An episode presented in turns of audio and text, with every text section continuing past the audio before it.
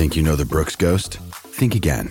Introducing the all new, better than ever Ghost 16. Now with nitrogen infused cushioning for lightweight, supreme softness that feels good every step, every street, every single day. So go ahead, take your daily joyride in the all new nitrogen infused Ghost 16. It'll turn your everyday miles into everyday endorphins. Let's run there. Head to brooksrunning.com to learn more. Mother's Day is around the corner. Find the perfect gift for the mom in your life with a stunning piece of jewelry from Blue Nile. From timeless pearls to dazzling gemstones, Blue Nile has something she'll adore. Need it fast? Most items can ship overnight. Plus, enjoy guaranteed free shipping and returns. Don't miss our special Mother's Day deals. Save big on the season's most beautiful trends. For a limited time, get up to 50% off by going to Blue BlueNile.com. That's Blue BlueNile.com. All right, here we go. Uh, I hate to use the hyperbole, but a very special all city crossover event, DNVR Avalanche, and we are so happy to be joined uh, by our good friends over uh, from CHGO Blackhawks. I'm Jesse Montano with Megan Angley here for the DNVR Avalanche side of this. And again, fresh, fresh from the airport. Yeah. uh, Jay, and I forgot already how to pronounce it. I'm going to butcher it. Just call me Jay Z. J- perfect. Jay Z. Uh, we got Greg Boysen and Mario Tirabassi here joining us. Uh, how was the flight, guys? How's the trip in today? It was good. It was good. Real good. smooth, you There you know, seeing the mountains coming in, all that good stuff. Yeah. It was it was lovely. Yeah, real real easy trip. Nice Airbnb. We're happy to be here in the DNVR Sports Bar. And for those at CHGO that don't know, like this is kind of the plan Yeah. as the years and months go by in Chicago to have a sports bar to have all the cool stuff that you guys have here. So it's really nice to see the fully realized vision Yeah. of the company here. And uh, it's awesome. We're excited for hockey. It was really great of you guys to show us what a Stanley Cup celebration looks like in the bar, so we can prepare for it. In, That's- that's right. In the next maybe decade, maybe. Exactly. Yeah. Yeah. Well, and, and that's where we'll start. We'll get there uh, here in a minute. Uh, with yeah, you know this it's it's a it's a pendulum that swings, right? Uh, but no, seriously, we are really excited to have you guys here. This is actually the first crossover event that we have done here in the bar since the remodel. We were closed there for about two three months, uh, so you guys you guys are getting to to break it in a bit here. awesome. We're the guinea pigs. We did the first ever crossover with the PHNX crew uh, last week, Yep, and now saw here. it. So it's like, hey, you know, let's throw the Blackhawk guys out there. Anytime we want to try something out, it's like yeah, just get the Blackhawks guys Yeah. there. If they don't screw it up, it's good for everybody. the season's gonna be rough. We got to give them something. That's right. yes. Appreciate it. But uh, yeah, no, the, the drive from the airport just about as long as the flight. So I'm glad you guys made it. yeah, and, not uh, too bad. and we're good to go. No, so we'll have people in the building all day tomorrow from from both of our groups. Uh, Megan and I will be there here for for the DNVR Avalanche crew, and all three, uh, Jay, Greg, and Mario will be there for morning skate uh, for the Blackhawks. Uh, so if you guys are CHGO Blackhawks folks, make sure you are following along with everything they're doing because they will be there in in mass to make sure that you guys are fully caught up on everything you're doing. And same with us for DNVR, but let's get a little bit into this, right? Let's let's kick this off. And and I just alluded to it a bit, and we talked, you know, before we got going. Turn the calendar back six years, and these roles are almost identically reversed, right? The Chicago mm, Blackhawks yeah. are in the heart of, look, let's face it, the closest thing the NHL has seen to a dynasty, in probably since what 70s, 80s, and the Avs were full speed ahead to a 48 point season. So, I just want to know from your guys' perspective, having been there at the top, you know, the Blackhawks were the, the cream of the crop for so many years. What has the perspective been like, you know, coming off of that and, and seeing a team fully kind of enter that rebuild? Well, the thing that I think we all want to communicate to you guys is enjoy this, savor it, because it feels like it's going to last forever. Yeah. But it's gone in the blink of an eye. Yeah. And yeah, the Hawks were a great team for you know ten years. They won, eh, maybe eight years. They won three Stanley Cups. Uh, Kane and Toews and Hossa and Keith and Seabrook and these guys Yeah. that just became, you know, Chicagoland legends in a short amount of time, and now they're all gone. But Kane and Toews, both those guys will probably be gone this year. Yep. And you, we're almost at the point now where Hawks fans are kind of welcoming it because Yeah. they're sort of saying like, okay, like we gotta let go of the past. It's probably overdue. So while the Avalanche have what they have, and they're going to have it for a long time, enjoy it, savor it. You've got a generational defenseman. You've got Yeah. The, the, you know Nathan MacKinnon is one of the best players in the league.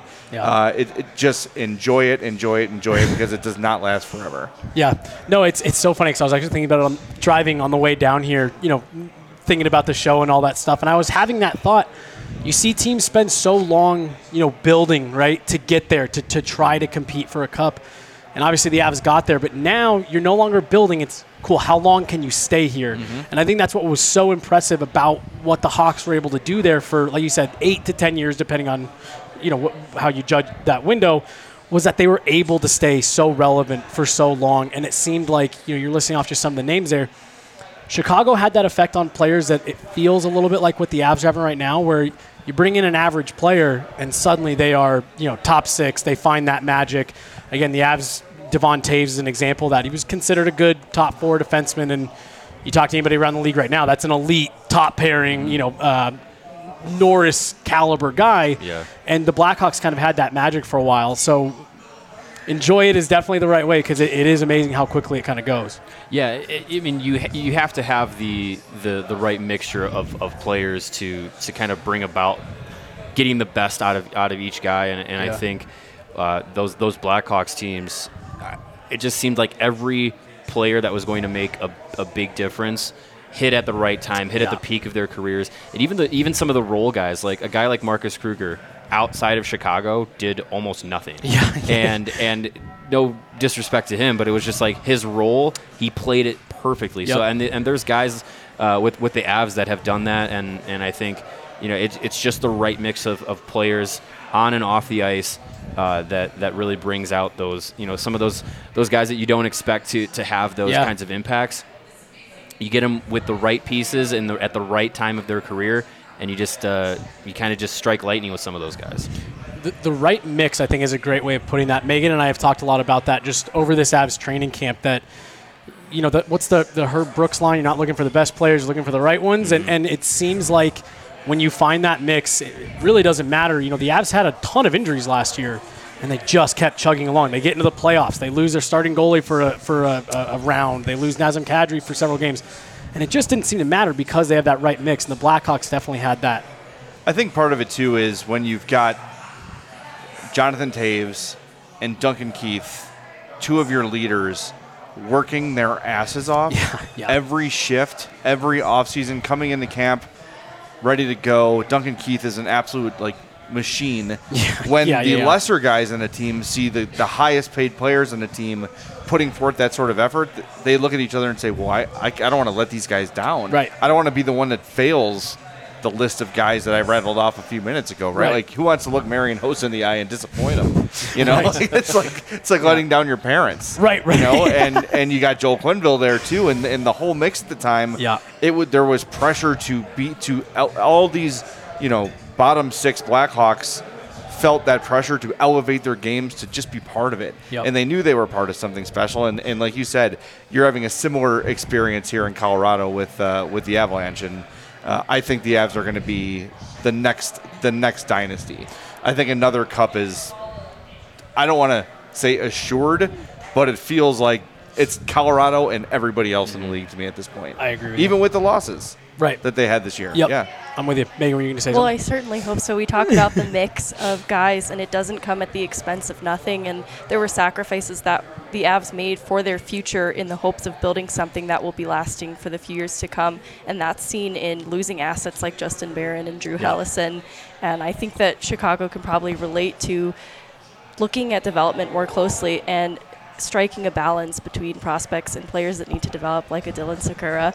And the Avs have been in a similar place where some of the greatest criticisms that they face right now is what's happening with the development of young prospects, but it's because they're looking to find the right pieces at the right time at Yeah. the deadline, and guys like Cogliano, Yeah. Helm, well, not at the deadline, players like that that are Yeah. external options that have been external solutions. Yeah, we gave up a lot of first round picks, a lot Yeah. of prospects to get, you know, bring back Andrew Ladd or Right. or get that that sixth defenseman that you need. Yeah, that, Johnny that, that Oduya, last Antoine guy. Vermette. Antoine Yeah, Yeah, yeah, yeah.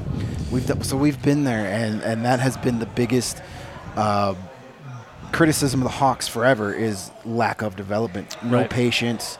Um, but the new regime under Kyle Davidson, has been very impressive in Yeah. the hey, we're taking our time.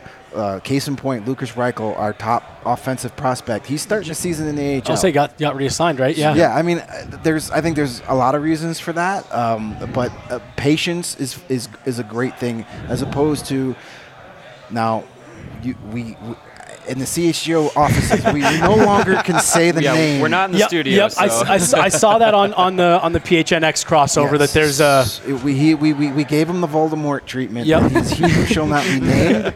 Basically, we were tired of everybody saying, still complaining about him. He's not here anymore. yep. Let's move on. Stop move saying his forward, yep. name.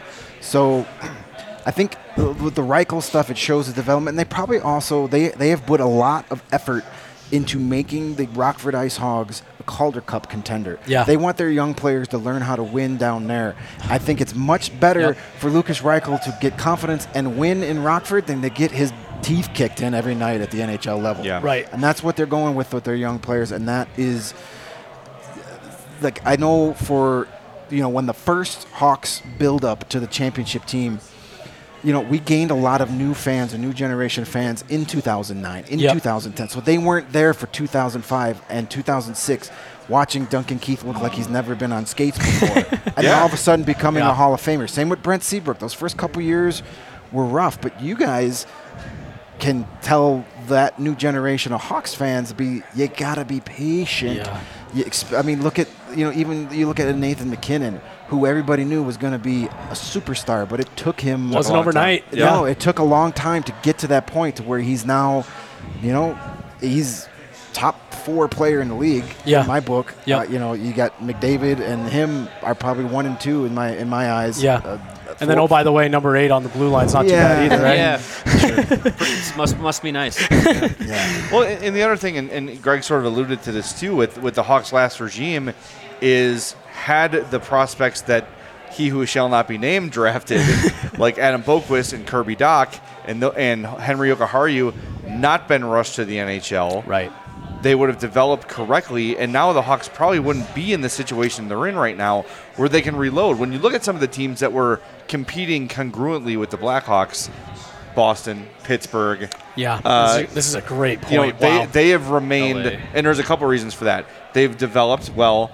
They've also managed their cap well. What Stan Bowman did was you are getting all the money, you are getting all the term, and you're getting a no movement clause. Right. And you're getting all of this after you've achieved everything you've achieved. So that's why the Hawks got in a really bad situation. So you've got Toews and Kane making ten and a half million dollars, and Brent Seabrook signs a what was it an eight year deal or mm-hmm. like for when the wheels were falling off and When everyone knew that you shouldn't be doing yes, that, yeah. exactly. And then the prospects you do have that look like NHLers play for a blink in the American Hockey League. They come up, they struggle, and everyone says, "Well, these guys suck. We got to get rid of them." Right. And and and here they are. Right now, this is why the Hawks are where they are right now. The last the, the new regime looks at this thing and says, "We need to scrap this immediately." Yeah. And the only people left, really from last year's team that started the season, Connor Murphy, Seth Jones, Jake McCabe, Kane Toews, and am I missing anybody? Caleb. And Caleb Jones. Yeah. That's Caleb it. Jones, yeah. That's it. Those are the only people left from last year's team.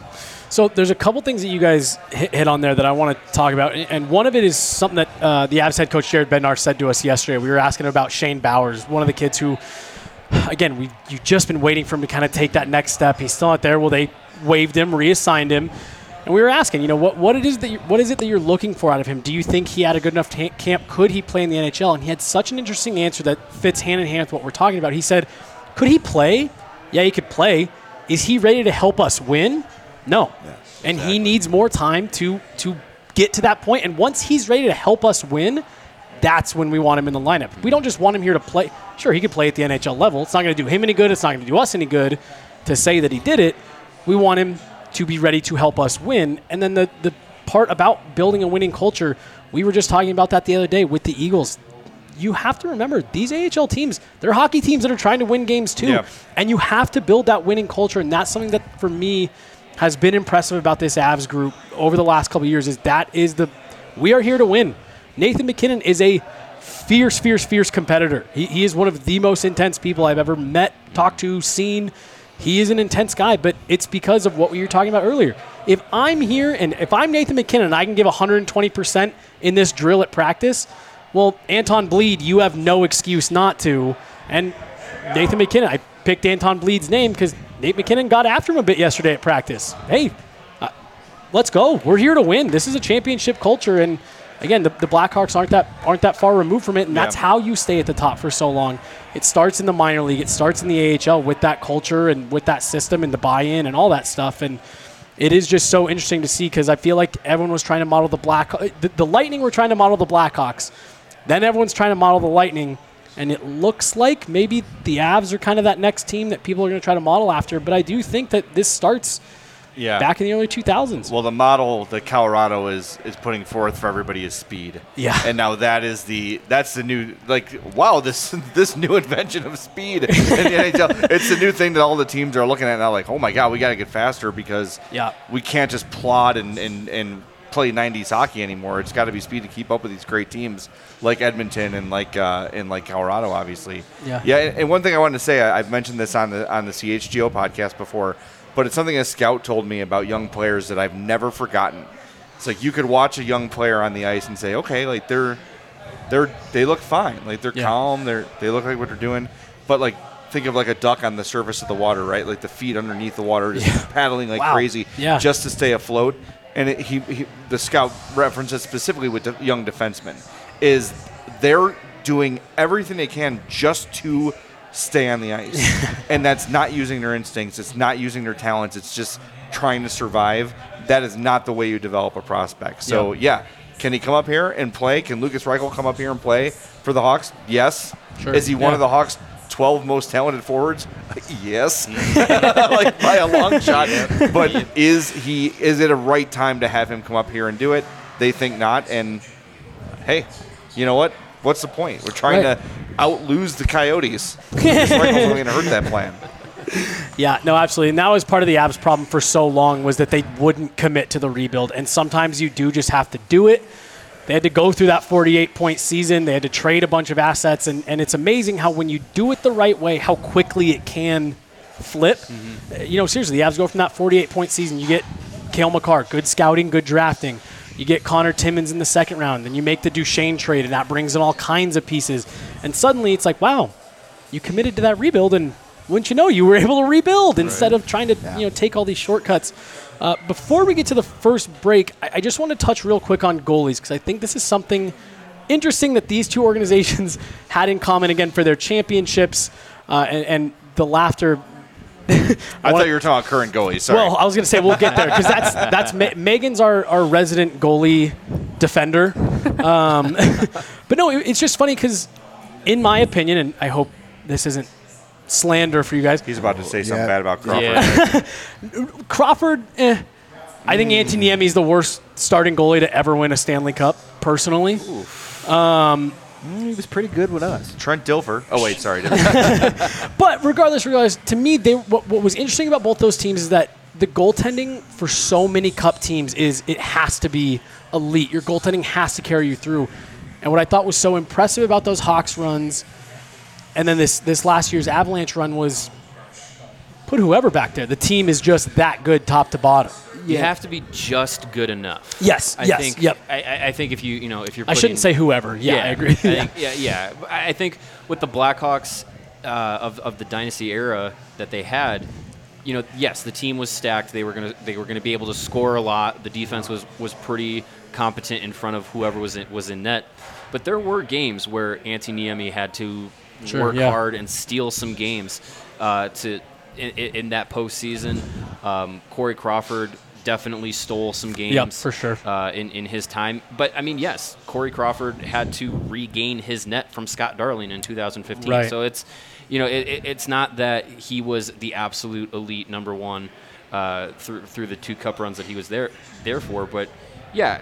You, you, get, you have to have at least some competent goaltending Right. at a postseason level. Like if you just have like oh you know mid level regular season goaltending, probably doesn't doesn't do it enough. You have to be able to r- ra- raise your game to the postseason level, and be just good enough to make the make that one extra save that could Yes. that could swing a game. That's really all you have to do with a team as talented as Chicago was at that time and as Colorado is right now. Megan, how many times did we use those exact words during the postseason? Kuemper was good enough. Yep. Just make the saves you're supposed to. And uh, like 2010, the Emmy. Okay, I'll give you that one.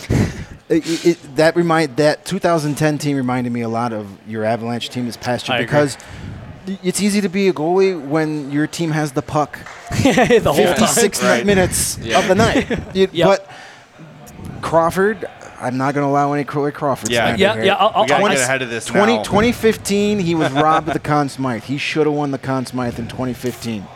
He shut out Was Tam- it- was that Tampa the- Bay.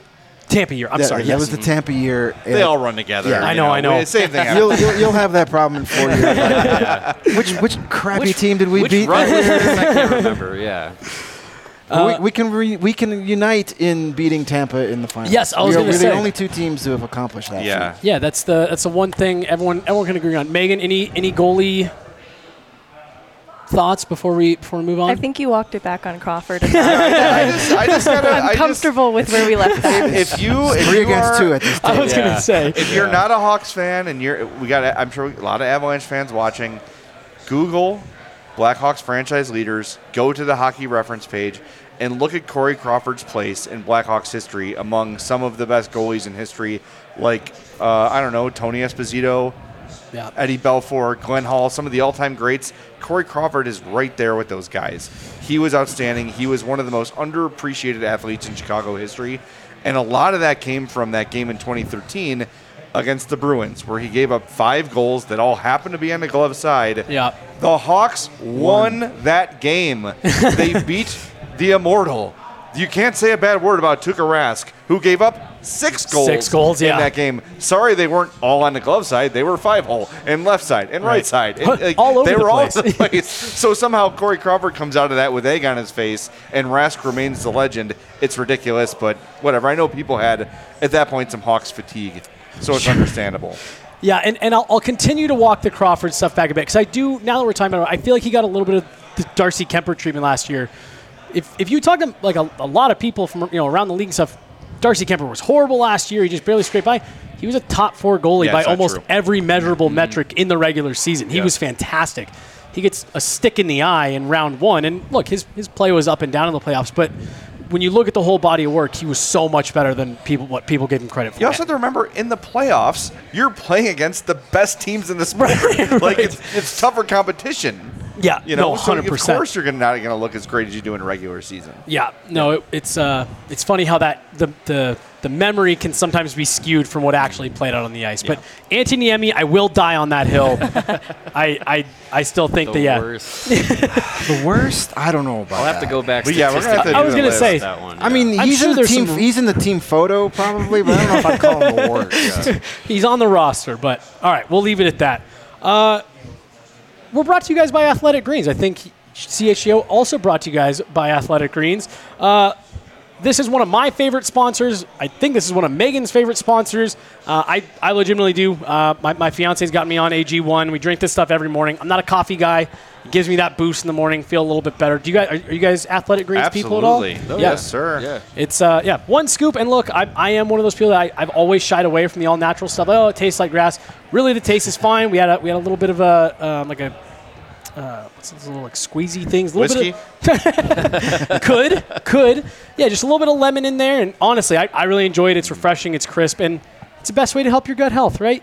Uh, 75 high quality vitamins and minerals, whole food source, superfoods, probiotics, and adaptogens. Just basically all of the good stuff. Uh, to make it easy, Athletic Greens is going to give you a free one year supply of immune supporting vitamin D and five free travel packs with your first purchase.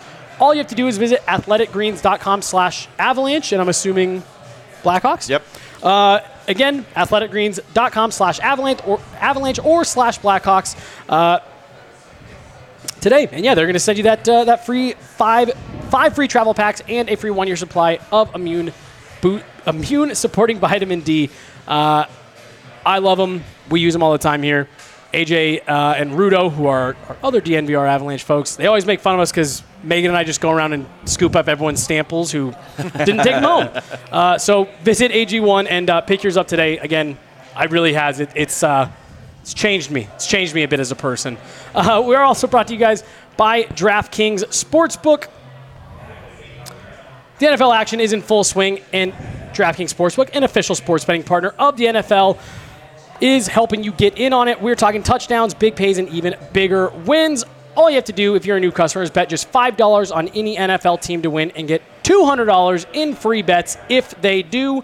In addition to the usual bets, everyone can boost their winnings with DraftKings stepped up same game parlays, some of my favorites.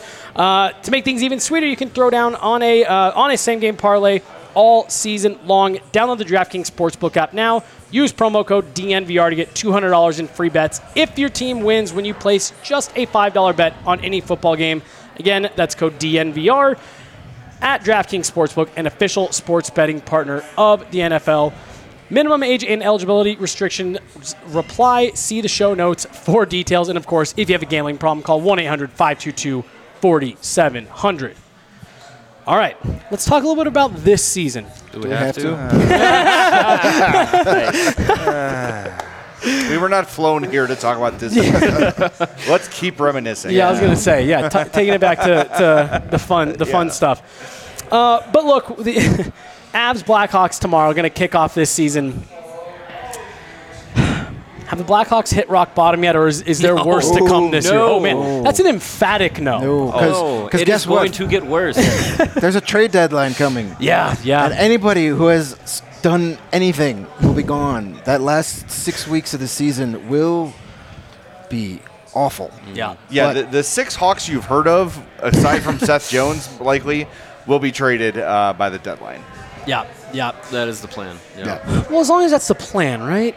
That, see, I'm, I'm glad you say that because there are a lot of people in our in our chat and on uh, on Twitter that will say like, "Oh, the Blackhawks, they're directionless." It's like, no, No. Right. This is the first time First in time a few years yeah. they actually are committing to a direction. Mm-hmm. It's gonna suck, but it's a direction. Whereas in the past few seasons, you know, we we all agree and we've said before. This rebuild should have happened a few years ago. Like Mm-hmm. when you got swept, when they got swept by Nashville, that should have been the key to like, hey, uh, that switch that we all say is just going to get flipped. It's it's not It's out. flipping. Something needs to change. Light bulb's out. And and the problem wasn't Artemi Panarin, but that's a whole nother discussion. um, but it should have it should have happened earlier. But it's happening now, and the and the direction and, and the goal of this season it is there. It is Connor Bedard. It is getting into the draft lottery. It is trying to get the best odds at the top overall pick, and it's it's it's it's gonna be painful, but the, the reward at the end of the journey, hopefully, is a long, extended window of contention like the Avs are experiencing right now, where you are thought of as cup contenders from day one of this of the start of the season, Right. And the expectations are, well, we're going to be playing into April and May and June. Yeah. That's that's the goal again. It's going to take some time, but that's the goal again. The parallels between the teams too, like looking at the young core that it once was for the Avs and seeing that Matt Duchene and the return that it brought was a mm-hmm. part, in my opinion, of the Avs rebuild. And I wonder if you feel similarly about Dach and DeBrincat as young, formerly core players. Yeah. That's kind of solidifying this future moves. Very intentional. Well, the DeBrincat one hurt a lot, and that the draft day was tough for every Blackhawks fan I because slammed the table. The yes, the Mario DeBrincat was trade mad. we knew was coming, um, but it, the return did not feel like enough. Can, can I Yeah. can I pause? Am I crazy to think that if there was one player from that core you should have kept for this rebuild, it was Alex DeBrincat? Yes, but here here is why. i- If I'm if I'm playing if I'm getting in the mind of Kyle Davidson, Yep. that trade allowed him to get a year head start on the rebuild. He was able to draft Kevin Korchinski, who we all agreed could, like we talked about with Reichel or whoever, Yeah. come and play this year, right? Like he looked absolutely phenomenal in the preseason in prospects camp. He was a man among boys and looked NHL ready. You get another pick for Kirby Dach. Um, you took uh, Nazar with that pick and Gavin Hayes. and Gavin Hayes. So that, that like that they they have already they've accelerated the rebuild. We all agree. We don't think the return for DeBrincat was enough. The argument is, well, he's got one year left on his deal. He's not going to commit, and there's only so many teams willing to mortgage their future for a guy they might only have for a year. Right. Fine. Kirby Dach absolutely needed a change of scenery. Mm-hmm. He was in his head. You could see it on the ice. He was gun shy.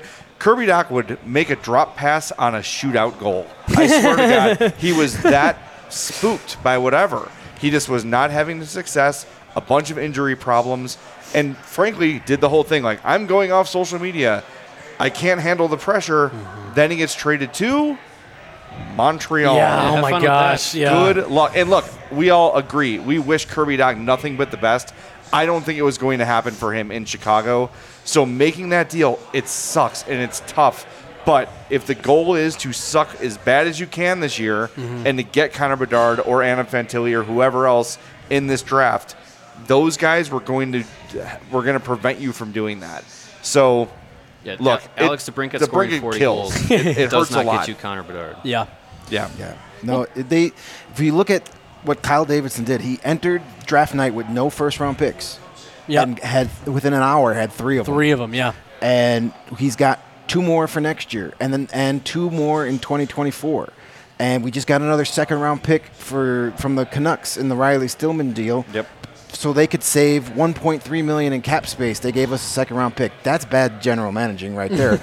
but it's great that it's happening to somebody else. That's a trade that we used to make. and now we're on the good end of that. So Right. he is Kyle Davidson is definitely saying I'm building this through the draft. I'm building this team in my name and my vision and if it fails, I'm the guy you come blame. Yeah. Again, so refreshing to hear it's a direction. It's going to be awful for the first year plus. Yeah. And we know this. As long as you go into the season with zero expectations, you have Right, no right. way you can get hurt. Right. You get Connor Bedard this July, Yeah. That takes a year off this rebuild Oh, at, le- least. I, I was gonna say, yeah, I was gonna say at least. Megan, how much does what they're talking about here, you know, talking about the picking a direction and saying this is what we're doing, does this not sound like what Joe Sakic, what five, six years ago, where once Patrick Roy left, it was like we're picking a direction. Absolutely, and if it's any consolation, some of the return of the Matt Duchene move was not realized for many years after the fact because it was a ripple effect, and so I almost wonder if just this decision to being conscious of a rebuild is the starting point of so much more good to come. Yeah, because not not every first round pick that you make is going to jump into the NHL Right, right, right, away. Right. Blackhawks know that They'll very try, well. yeah, they'll try and shoehorn a guy in if, if, if they want to. But yeah, like Jay said, Kevin Korchinski under a different general manager probably would be on the on the opening night roster. Um, and, and, and, and guys like that would be would be rushed, but it's just s- have have them overdevelop because if a guy is over ready to make the jump to the NHL, that's better than not being prepared at all. Yeah. So I think you know those trades hurt. They were young guys. They were guys that probably had the best years ahead of them uh, still, Yep. but it just it it didn't seem like it would have been enough to keep a guy like DeBrincat to try and make Kirby Dach work, um, to bring back a guy like Dylan Strome. It just seemed like yes, they're young, yes, they're promising, Mm-hmm. but does it put you? Do those guys put you over the hump to Right. get you back to the to Do the get top you of any the closer? mountain? Yeah. Probably not in the long run. Right.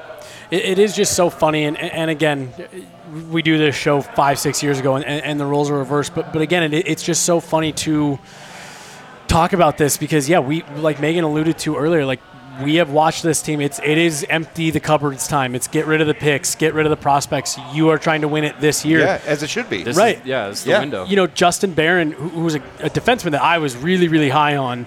Uh, I, I think he's going to be a very good NHLer. They move him to Montreal uh, for Artturi Lehkonen at the deadline, and again, like that, that's one that stung a bit. It, it stung at the time when we asked Nathan MacKinnon about it after the Western Conference Final, right after Artturi Lehkonen scored in overtime to send him to the final. He goes, "I'd do that. I, I, I'd trade 10 first-round picks for him. We'd do it 10 times over again." Let me ask you this: If you if you had Kyle Dubas, Toronto Maple Leafs Yep. general manager, Yep. sitting here today and said, "Let's go back to last year's trade deadline. You didn't want to give up a first round pick for Marc Andre Fleury. Would you go back and do that right now? Because guess what he did this summer? He gave the Hawks a first round pick and Peter Mrazek to get Mrazek off the books. He could have done that last year and brought in Fleury. Yep. And Yep. then what happens to the Leafs? Every season, every chance to win Yeah. is sacred. And if you're a team like Colorado or Toronto or whoever, Calgary, whoever else, like Yeah. you should be going for it. Future be damned because look at the teams that get close and never get there. You know, Right. like the Hawks before the 2010s, in the 90s, the Hawks were really good. Like the series against the Avalanche, Mm-hmm. Yeah. Jeremy, Oh, yeah. like 96, whoever won that series was winning the cup. Yeah, yeah, But yeah. guess what? Bill Wirtz would not spend the extra money to bring in the all star free agent or to make the big money trade. So the Hawks were always on the outside looking in because they were unwilling to do what it took to get over the top. And that was before the damn cap. It was just about spending money. Right, right, right. But you see Detroit and Colorado bringing in Shanahan and uh, you know Ray Bourque, Ray yep. Bourque's coming right. Like these guys, all the teams that are winning are doing what it takes to win. They're stocking up, they're loading up every year, and the Hawks back then refused to do it. So yes, it does suck to lose these prospects for a team like Colorado, but you've got another chance to win a cup. Banners hang forever. Mm-hmm. Yeah. Banners Yeah. hang forever, and that's what's important. What are you, what are you guys going to do on the blue line, man? You guys are that that trade depleted your young defensive Yeah, core. you I feel so sorry for you guys. Sean Behrens still exists, former teammate of Cole Guttman. Well, and, That's The- future Blackhawks legend Cole Guttman. Right. I'm 100%. well, and, and so that, that's what is so funny and, and, and really is exciting about this Avs core. You know, this guy right here on the screen to your left, Bo Byram. Uh, I mean, Yeah, don't remind Yeah, us. Yeah. we, we all we I- all I wanted the Hawks to take him. supposed to Kirby be Dach. that, it was supposed to be Kirby Dach. well, if you guys, what's what's hilarious is on draft night, I wanted the Hawks to take Bo Byram so the Avs could get Kirby Dach, because That would have been cool. You want to go back? because you know you you were running out of space on the blue line at that point. But you know you hope that now he's back fully healthy and all that stuff. And I think that's the exciting part for Avs fans right now. You know, again, Megan does a lot of our. Uh, she's very involved with the Eagles and all that stuff. So this talk of trading prospects, I'm, I'm sure she's just sitting here seething a bit. It's, it's very sensitive. But what's what's exciting about this Avs group is there's a lot of guys that are homegrown. They they played in in the system. You know, played a year with the Eagles, played two years with the Eagles, and have matriculated up. And I mean, the average age of them, I think they're 27. And you talk about a team that is at the point where the Avs are at, and you say, wait, wait, wait can this actually get better? Like, is is Cale Makar's prime in front of him? yes, and is, yeah. it- it's just it's it's pretty mind blowing to think. And again, we just got we got a little bit of a glimpse of what Bo Byram was capable of, fully healthy in the final. Uh, correct me if I'm wrong here, Megan. Led the Avs, all Avs defensemen in even strength ice time, ice time in the Stanley Cup final. Bowen Byram, Yeah. and handled it. I mean, great. And so you sit there and it's like, holy smokes, that's a 21 year old kid. You forget prospects. He's here now. He's he's ready to take that next step.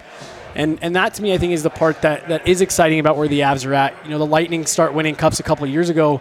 A lot of those core pieces are in their late 20s, in their 30s. You know, you, you have to capitalize on that window. If the cap is managed correctly, this window for the Avs could stay open for eight, nine, ten years. You've Well- got a good head start. and it helps that it's projected to jump pretty pretty mightily in the next couple of years. Yeah, so we, we could have used that a decade ago. right, yeah, right. well, yeah, put ads on jerseys 10 years ago, and you know we're not talking about Connor Bedard. Right, right. Uh, since you met, are, where are we at on ad jerseys? Ad jerseys? fine. I don't care. I don't care. That's Yeah. fine. Doesn't matter. Blackhawks don't have one currently. Uh, unfortunately, they uh, could have had the Portillos and Phil Kessel combination. but they, they didn't read my emails apparently, so I don't know. Just We'll- gotta get we'll um, uh, Jeppson's Malort logo on the jersey. I'm and sure call it that'll day, be- or old style, something iconically Chicago. yeah. Yeah. Uh, there was a couple teams last year, like Nashville, just got like the city of Nashville, so just said Nashville on the side. It's Cool. like marketing Okay, team yeah. nailed it there. Yeah. Yeah, yeah, yeah. I Real simple. I don't get worried about that. Put all the ads on it. Put all the ads on the ice. I don't care. If it makes the salary cap go up and ticket prices go down, Yeah. sell the entire freaking jersey. Yeah. See, the jersey ads, they, they really don't bother me. The Avs don't have one yet either. I'm assuming they will by the end of the year, You but don't, you don't notice them either. Like in the course of a game, like are you like, there's a bank logo on? Who cares? Right. It's the same thing with the helmet ads. You don't. Yeah. Once you're watching the game, you don't see it. Only Yeah. the Blackhawks are so slow that you'd notice a helmet logo. Those board changing ads are a little too noticeable. Yeah, though. that's not the sure how I feel about those. It's gonna I'm be a little nervous about watching games with that where they're all changing, and you know, it's it's it's already a game that watching on TV is visually like you're tracking everything. It's hard, yeah. And so when you got scrolling ads and things that are moving on Yeah. the ice, I'm. You I'm- know, I just want to watch the game. I have serious uh, shiny object moments. I can't focus on things. So I will like anytime like the the Kings wore those silver Helmets, yeah. or the night the Golden Knights wear the gold ones. Yep. I'm done. I can't watch the game because I'm just looking at the helmets. I love It's those. like oh shiny, shiny, shiny. Oh, there's a goal. What happened? I Yeah. hate, I hate it. So uh, the board ad one is going to be interesting because for the World Cup they did something similar, but it was they like changed out the ads in between stoppages and they did like a graphic when a goal scored. That promo material the NHL put out, it looked like it's going to be like animated ads and Yeah. stuff. That'll be interesting. There's already enough movement to watch. Right. If I'm it's just- during Yeah. play, Yeah. it's too much. Yeah, I mean they did do some of that with uh, up in the bubble, right? They were switching the ads to match the home. I think you're right. I think you're right. Yep. Yeah, but Yep. they weren't moving. They just swapped them out Yeah. per the game. video boards. Yeah, so that that yeah, just don't take your eyes away from the game. Um, we, we can see the um, the Rangers and Lightning game, and the ads are not changing during play. Yeah. I've been watching for about 20, 30 seconds, and Have you, and it's it's so far stayed so pretty good. stagnant. Yeah, we'll see. Yeah, see, and and again, like if you can change them out in between play, and it's Yeah, just it's more ad revenue, and again, that means higher cap, lower tickets, Exactly. whatever. I am all for it. Yeah, I just don't know how I feel about like a, a big Gatorade being splashed down the boards. Uh, BioSteel. Yeah, no, I see it. Yeah, uh, BioSteel, yeah, yeah, yeah. Come on. BioSteel. Yeah. Yeah. Actually, BioSteel is really good. I bought it as a joke, and I'm like, this is pretty damn delicious. I'm Jay for BioSteel. Also pretty delicious. Hassel Cattle Company. Uh, get your Hassel Cattle Wagyu beef. Uh, I don't know if we have it back at the bar yet. It's phenomenal. It's coming. Uh, they have burgers, steaks, pretty much anything I've, I've ordered online. Uh, I've got a freezer full of Wagyu. It truly, like, it's as, it's as good as everyone hypes it up to be. I've always been like, it's beef. Like, it, it can only be so good. This is that good. Uh, House Cattle Beef is raised in Texas on a family farm. It is the best Wagyu you'll ever eat, and it is shipped right to your door. It's literally the choice of home cooks and restaurant chefs alike. alike. Uh, if you want to get a taste before purchasing, head to our tailgates. Yet another reason to party with DNVR uh, and enjoy a delicious smoked stuffed sausage off the grill. Head to HassleCattleCompany.com to secure your bag of beef and use the code DNVR20. Do you guys have a Hassle Cattle? We do not. Um, we are open for it. Okay, Yes, all right. please yeah. send some our way. Yeah, you had me at bag Yeah. of beef. bag of Which is my nickname in college, oddly enough. yeah, well, I, I assumed. Yeah, yeah, yeah. Uh, DNVR 20 for 20% off your entire purchase. That's DNVR 20 for 20% off your entire purchase. And again, they will ship anywhere. Uh, so even if you're in Chicago, go over to hasslecattlecompany.com. Uh, seriously, it's it's really reasonably priced, and the, the beef is. It, it exceeded my expectations. You expectations. can stop. I'm gonna tell You're us not going to believe this, but I'm more of a beef guy than an AG1 guy. Shocking. But uh, You can sprinkle it on there. Yep, do both. more meats, less smoothies. That's what I say. Por que no los dos? Right, do Yeah, more. just p- right together. Yeah, your hassle cattle with an AG1, and Boom. you're set. You are you are good to go. I'll put some AG1 in my A1. Perfect. See, look, this is why people listen to these shows. It's for this type of innovation. Uh, also brought to you guys by Breckenridge Brewery, the official beer of DNVR. We have their beers on tap right here at the bar. Uh, we also have their regular seltzers. Uh, we got all kinds of good stuff here from Breck. They are our great, great friends. We always love doing stuff with them. Uh, Breck Brew has a beer for any occasion. There's no better way to watch a game than having some Breck Brew. Uh, Breck Brew has been doing it for over 30 years, and it all comes down to their love and passion for making good beer. Uh, try out some of our favorites, any of the hard seltzers. They have the lemonade seltzers as well, which I cannot get enough of. Uh, Avalanche Amber Ale, Juice Drop IPA, the Summer Pill Shandy, Strawberry Sky, and the Vanilla Porter Jr. Uh, and make sure you use that Breck Beer uh, locator at breckbrew.com to find where you can get it nearest to you. Also, head down to the farmhouse. Uh, is the Hoot Nanny this weekend, y'all here? Oh, it was last weekend. Head down there either way. It's a great time. I was going to say, yeah, you guys got here just a bit too late for the Hoot Nanny. Uh, we did our cup show there from the uh, from Breckenridge Brewery from the farmhouse, uh, so you saw how awesome it was. Head down there; they've always got cool events going on. Uh, head on down to Breck Brew, and then I think we've also got uh, a CHGO. I know we share a uh, relationship Yep. with Game Time, We do. the best place to find awesome deals on tickets for games. Uh, download the Game Time app, and when you want to buy tickets to a Blackhawks game, Avalanche game, click the link in the descriptions of these podcasts and use those links to save on tickets. I'm looking here at Blackhawks tickets coming up as the season approaches. Mm. You want to come and see a Stanley Cup favorite, the Florida Panthers, in Chicago on the 25th? 13 bucks will get you in the door. How about Connor McDavid and the Edmonton Oilers? $16 There on go. game Damn. time. And they're only going to get more affordable as the game approaches. So make sure you get in that habit of downloading the Game Time app and using the links on our podcast descriptions every time you buy. You will not find a better deal this season on Blackhawks tickets or Avalanche tickets. It's created by fans for the fans, and they guarantee the lowest price. So if you see a lower price somewhere else, you won't. But if you do, reach out to Game Time. They will match, no questions asked. It is a great company, great people to do business with. And if you love CHGO or DNVR or PHNX, Any of them. then you'll love Game Time. The best way to support us is by buying your tickets through the link in that description. Join over 15 million people who have downloaded the Game Time app and score the best seats to all your favorite events. Download that Game Time app now and get some cheap Hawks tickets. Let's look at tomorrow night's game, by the way. Cheapest ticket on Game Time, 132. Hmm. Hot ticket. Is something big happening? Mm, ah. We can only get one credential for the game. Yeah, yeah, we're in the same boat. It's Yeah. uh, the national national media is showing up for for the, the home opener for the Avs. Banner are going up, all that good stuff. I, I, I'm, this isn't purely just a plug. We were looking not that long ago. Someone was saying the cheapest ticket they could find was just about 300.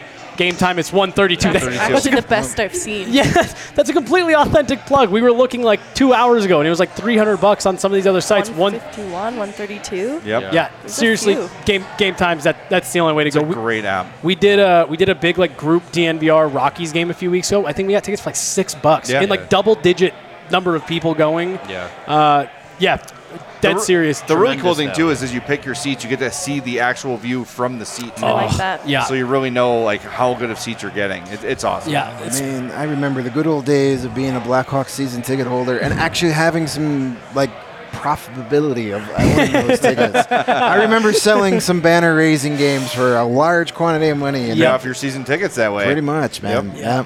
yeah, but no, seriously. I mean, like you said, that was that was great timing because game time. It's about half the price of the next closest uh, cheapest ticket I have seen. Uh, so yeah, use those links. Head on over to game time. Let's talk about a little bit about that game tomorrow as we kind of wind down here. Um, Avalanche legend Jack Johnson the back Jack in town. Jack Johnson revenge That's game, right, baby. absolutely. He's he will s- score. He's going to score the first goal of the game. I Yep. see someone, uh, He's Casey, got- in the chat there saying He's did got one in last preseason. Yeah, did he really? He Yeah. scored one of the many Hawks preseason He's got one of the five One goals the Hawks have scored. six goal this- scorers. One of them was an empty netter. I'm not counting that one. Yeah. Now, do you guys remember Avs Hawks season opener last year? Who opened the scoring on a breakaway? Yes. Yak Janssen. It was none other than Jack Johnson, Yeah. forehand, backhand. Bubble toes himself. Yeah, yeah, That's yeah. it. I think that was. Banana pancakes. I think that was his only goal of the season, or maybe he got one more. But It was his only goal. It was a beauty. Uh, Yes. Jack Johnson, great guy. Got to be at the ring ceremony last night, Yeah. uh, which was good for him. Good to see. No, he's. I've talked to him a couple times briefly in training camp. Great guy. Oh, great Yeah. guy. yeah, he's got a he has a presence about him. He's Yeah. like he's like Um, the team dad. Yeah, Yeah, yeah, yeah, yeah. That's Yeah. the feel for real. Yeah. They, uh, 19. Like he's got. There's no doubt Jack Johnson has at least two pairs of grass-stained white New Balances in his closet. No doubt. he probably takes them with him. He keeps them in the bag. Like, yeah, just Might mows, as well. mows lawns anywhere he's at. Fanny pack. Uh, he, he is though. Ser- talk to him as much as you can this year. He's, He's a a great guy. phenomenal Yeah. interview. Well, he's, gonna like it in Chicago. There's actual lawns there. I was very surprised by the rock lawns in Denver. Yeah. Zero scaping. What is this about? Is this like a new thing It- or? it- it's it's newer. It's part of the the gentrification we were talking about earlier. Everyone's going minimalist. Get the grass out. Throw some rocks down we and have call it a trouble day. watering, honestly. We have to do watering schedules a lot of summers. Oh, it gets really dry here. Yeah, we're an elevated desert. Yeah. so this okay. this is technically a, a very like you know dry desert climate. So in the summer, your lawn if if you don't yeah do it right, your lawn can get fried. So I think some people are mm. just saying f it. The more you know. Yeah. The broadcast for all of us. Um, But no, there is the curse of the X-Avs. So you guys can. p- The Blackhawks are starting with a 1-0 lead on a Jack Johnson goal. I don't think it's going to make a difference. So we're then we'll- talking eight one then. Yeah. and we'll still still bet the over. Yeah, yeah, yeah. Um, but but you know, look, how do you guys look at this roster? I was looking at the Blackhawks roster earlier. Um, uh, I mean, are you uh, are you guys expecting this to be a pretty rough outing tomorrow? Like, is, are they are they that raw, or is it just the talent isn't that good? They're awful. They're slow. we've they been- can't Talent level score. is not there. No. we we have been there. talking all summer. Who's in net? know, uh, Peter Mrazek. Peter Mrazek. Ooh. Yes. and So when Your he's reaction not, is correct. And, and when he's not there, it's Alex Stalock. Yeah. So Alex Yeah. Stalock will start Do, I, Thursday. do in you want me to read the line combinations for your audience? If Might you want to, That Might uh, as well. Second please prepare your barf bags uh, as I read uh, the first line of your uh, 2015 Stanley Cup champion Blackhawks. Max Domi with Andreas Athanasiou and Patrick Kane. All right. Sure. That's, that's not bad. The ghost of Jonathan Toews centering Tyler Johnson and Taylor Raddysh. The ghost of Jonathan. Sam Lafferty Toews. is your third line center uh, between Phil Kurashev and Mackenzie Entwistle. And your fourth line is Jujhar Khaira with um, Blackwell, Colin Blackwell, Blackwell. Blackwell. and Buddy Robinson. Buddy Robinson, NHL player, real guy. We didn't Yeah, look up he is that an name. actual person. I, I'm not even gonna lie. I was about to say I know most of those names, and then you said Buddy Robinson, and I was like, oh, yeah, he's big. You might have seen him at the House of Blues. But Buddy Robinson is sounds like the guy that like a 1987 Wrestling Challenge gets introduced before King Kong Bundy beats him in like three seconds. Yeah. Uh, your deep pairings are Jack Johnson and Seth Jones. Top There pair. Jack Johnson. No. Top pairing. Stop. Jared Yes. Tenor- Jared No. Tinordi, Oh, who's my been a God. Blackhawk for 36 hours, is paired with Connor Murphy. Uh, Filip Roos, who has not played an NHL game yet, with Alec Regula. And then uh, Caleb Jones and Jake McCabe are hurt. Uh, Alex Vlasic, who is one of the Hawks' young prospects that's on the team, was the top pair guy with Jones like the last quarter of last season, um, but he is not in the top six for whatever reason. Apparently, looks like one, he's so- going to be scratched. Which is a really dumb which thing is to do. very weird because throughout the training camp, throughout prospect camp, uh, he was like pushed as like top guy, top guy. You know, one of the one of the y- leaders of the young guys, and then just like in this last week, it's like he's fallen down the lineup, and it doesn't look like he's going to be in the Yeah. lineup tomorrow night uh, in favor is- of Jarred Tinordi. Right. If he's in Chicago, he should be playing. Right, right. Like Right. that, it's it's stupid unless to have it- him sit in a unless press it's box. injury Right. related, Yeah. it, it makes no sense. But yeah, I, I you look at that lineup, and uh, Jack Johnson is on your top pair. You have a guy that you literally just claimed from the NHL scrap heap. Uh, starting Yesterday, you have a, a player who is playing his first ever game in North America, uh, a young guy, a guy who's got a bad back, and Seth Jones. That's your that's your defense in front of Peter Mrazek. Against the defending Stanley Cup champions. Right. So Yeah. I I- look, Seven one. now honestly, anything can first. happen. hey, first No, period, no, no, first no. period No, over one and a half you're was like my safest no. bet last year. You're so I'm trying to be that. nice, and you're Well, trying to say well- anything can happen. Oh well, no, no, no. I, where I was going with the end of that sentence wasn't going to be very nice. Okay, I was going to say obviously anything can happen on a given night, and I was going to try to like dress up a bit. You ran through that lineup, You can't. You can't dress it and up. and I don't know. I, I just don't. There's no offense outside of who's ever playing with Patrick Kane. Nobody's going to score a goal this year. Here's the other thing. Outside of Seth Jones and maybe Connor Murphy, no one on this team will be here when they're good again. Yeah, yeah, yeah. yeah. No one. And the and the management knows that. They're like, let's just throw these guys out there and get our Right. can I say dicks kicked in on the box? Yeah, yeah, you get can our say dicks kicked in uh, for 82 games and, and go do great in the draft and, and really do this thing up. Yeah. That that is truly the plan. And like when Reichel didn't make it, and when you had a lot of the young guys who played pretty, like even Cole Guttman mm-hmm. looked pretty decent, and there were some guys who are playing in Rockford that would probably be better than some of the Blackhawks right now. But they're saying, nope, just stay down there. Learn be good, win a ch- compete for a championship in Rockford, and we'll talk to you next year or after the deadline. That's that's truly the plan. And someone in the chat asked, I think it was Casey, Uh, Ian Mitchell. uh, about Ian He's Mitchell. hurt. Ian Mitchell's hurt, Yeah, wrist injury right before camp. and I do think Ian Mitchell is probably just based on some conversations we've had, not really in the organizational plans. Uh, he doesn't do anything well enough to be a regular NHL defender. He is an offensive defenseman who doesn't score enough. He's not fast enough. He's not physical enough. He's not a good enough defender. Therefore, he's kind of like your 4A hockey yeah. player. And we had high hopes for him a few years ago, and the lack of development from the previous regime has really stunted him too. Um, so yeah, I think maybe we see him after the deadline if they really dispatch a bunch of people. But I don't. I, I think Ian Mitchell's days with the organization are probably done after this year. Yeah. Megan, we were running that lineup and it looked like you were about to say something. Go ahead. How many have you heard of? Was it was it was it who? Was that what you were going to say? no, no, I, I was going to talk about Ian Mitchell because of the chat, because Yeah. I have precious pioneers that I hold very close to my heart. but it's also the second power play unit. I've, Oh, Yes, I, you want me to read Mackenzie this on the air? Entwistle on I the think power you have play. to. Yes. Uh, your second power play unit again, the ghost of Jonathan Toews, uh, Andreas Athanasiou, who's really fast and he either falls down or misses the net. yeah. Speak oriented. yeah, yeah, yeah, yeah. Philip Kurashev, uh, Mackenzie Entwistle, and Alec Regula. Regula is a guy, I will say this, Regula is a guy we're sort of high on, young defenseman with some offensive upside. He was acquired from Detroit for Brendan Perlini a few years ago, and he actually looks like okay, maybe this is a piece with some upside, but that's really it. Yeah. And he's on your power play unit too. So, So- he's wearing number 75. That's all you need to know. because you know the Avs with some injuries right now, the Avs actually will be in their bottom six. It's going to be kind of thin. You're going to have some guys who are kind of tweener guys, Anton Blidh, uh, Lukas Sedlak, guys like that. So I, you know that's where you can maybe talk yourself into it. But when you guys start talking about the power play units, let me just walk you through the Avs' second power play. no, unit. I don't want to. We're gonna have to watch it tomorrow night. That's I'm going bad to be enough. like Denis Lemieux in Slapshot, just like having night terrors. Uh, Evan Rodrigues, Alex Newhook, Bowen Byram. They're running 3D on PP2. Bowen Byram, Sam Girard, Devon Toews. Interesting that you can be innovative with the amount of talent you have. Uh, that top power play unit. Three three D, right? Right, uh-huh, right, uh-huh, yeah. all right. Well, and I had it, I had someone today like, well, why would they use 3D? It's like, did you read the names? Like, it's, they're forward. They're they forwards can. who are really good at playing defense. right, right, right. I was like, yeah, those are like three of your best offensive weapons.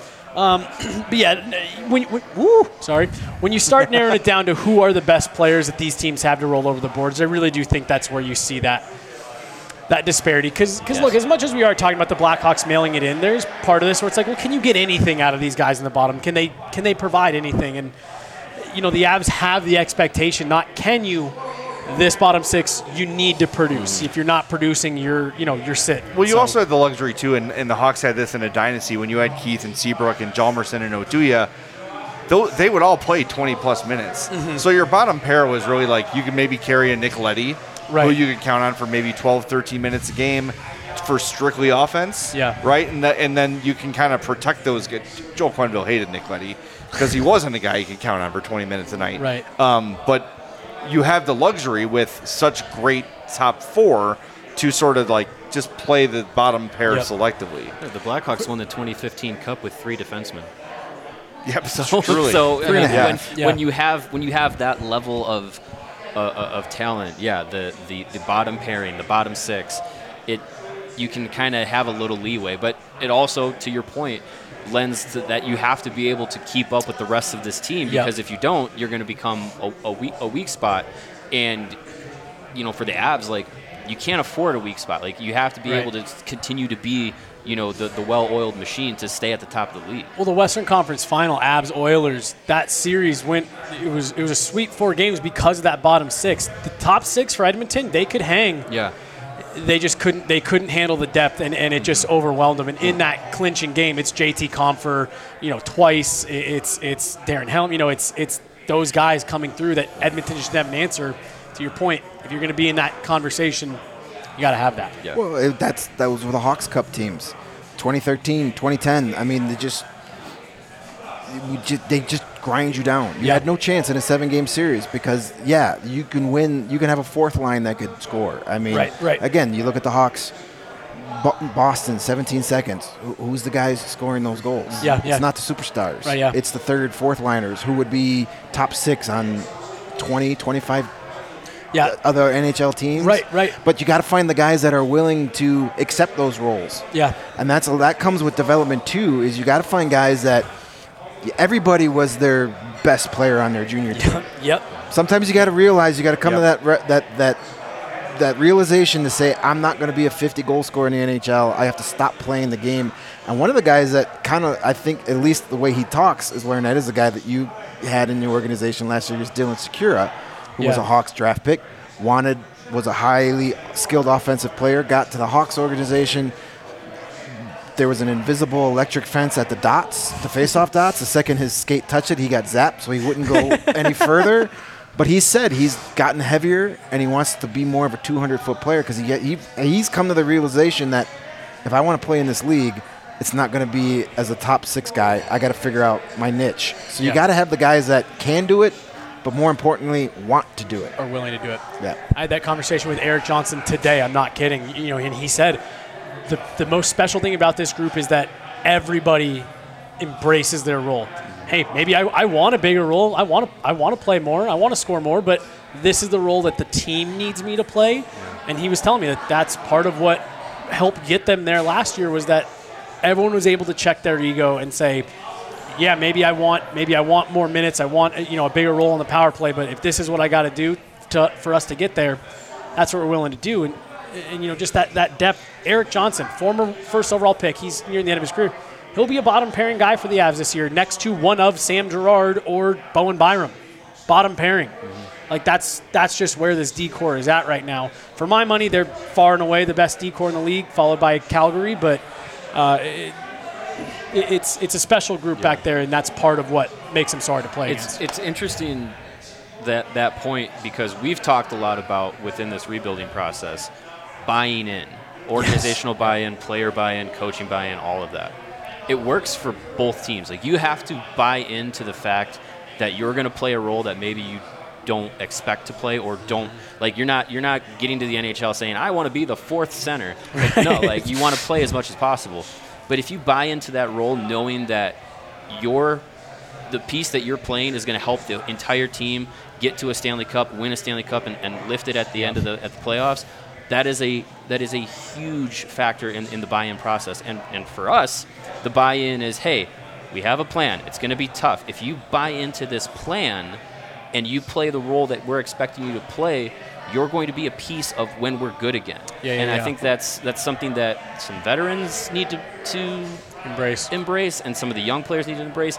And I think from the Blackhawks perspective, the front office and the organization is embracing it.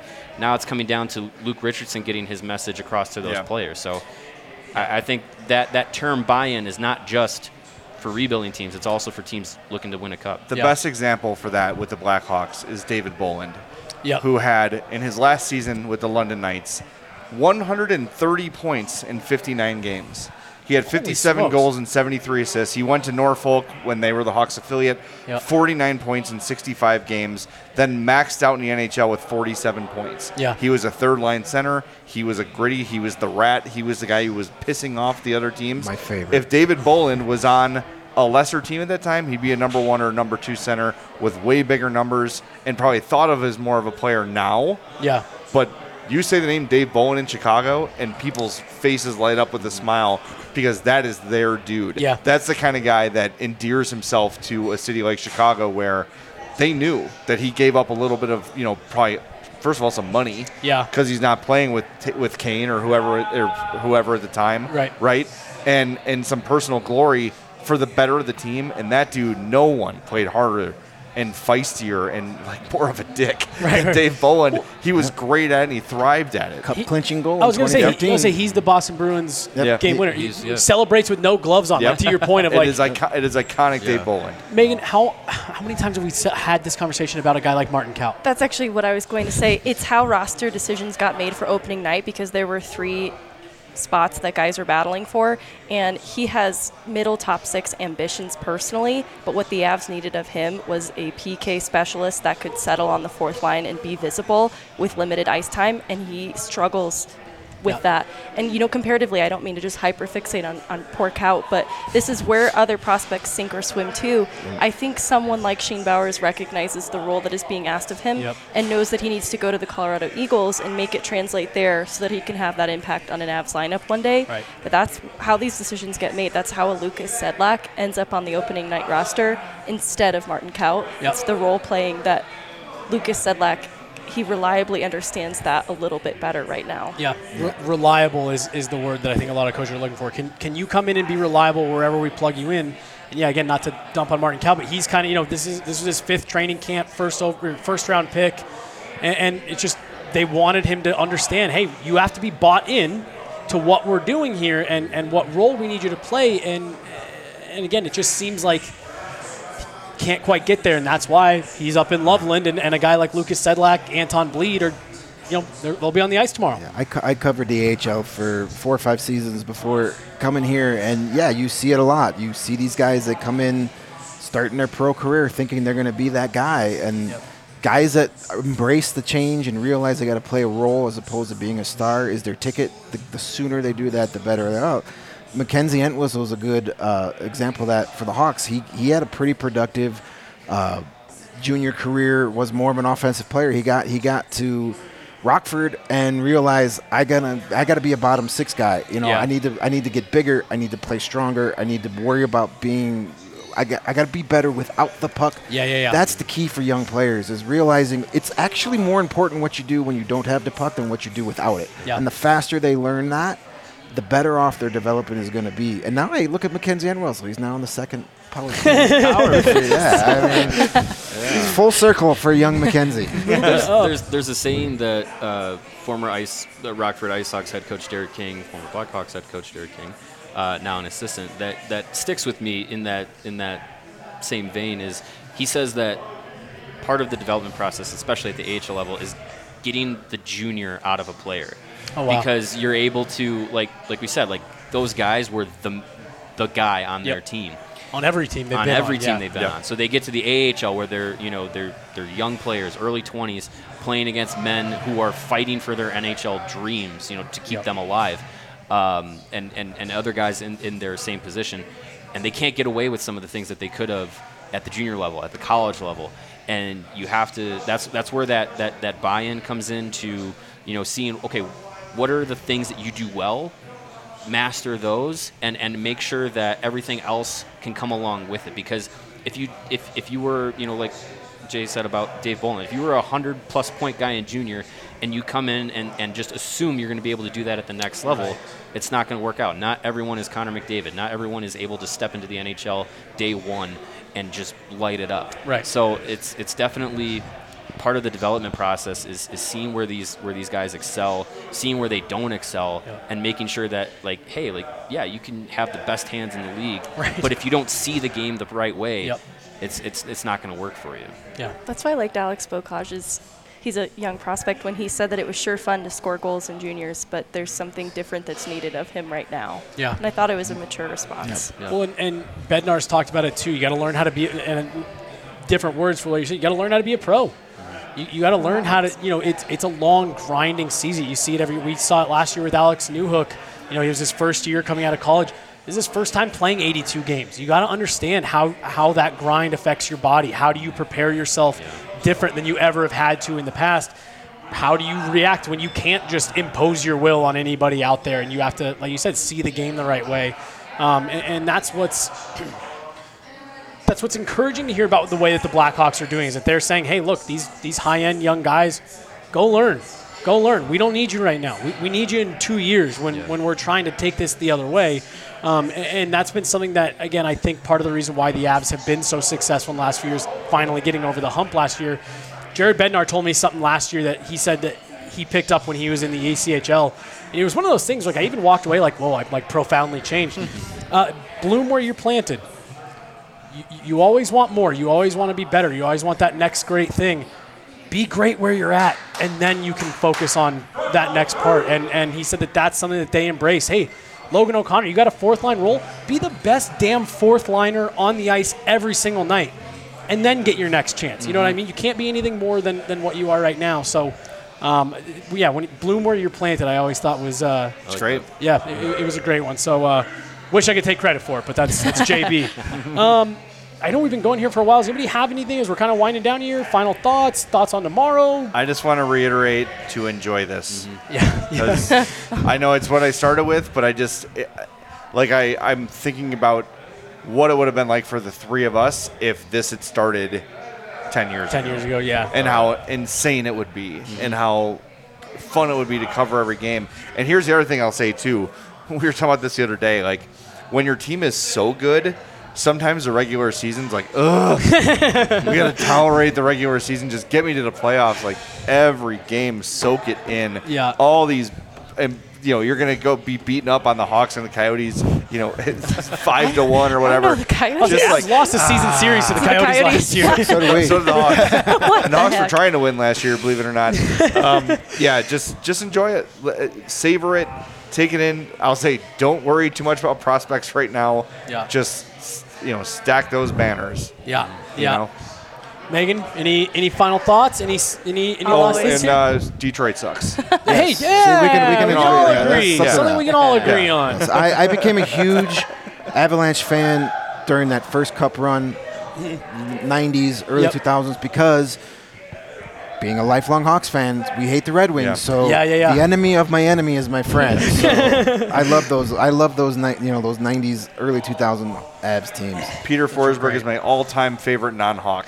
Yeah. It's a good choice. So we uh, they did the global series a couple years ago in, in Sweden, and I was lucky enough to go, and it was unbelievable how many Swedish Avalanche fans there were. When you talk to any of them, th- Peter Forsberg, Yeah, first course. word out of their Yep. mouth, Peter Forsberg. I'm a lifelong Avs fan because of Peter Forsberg.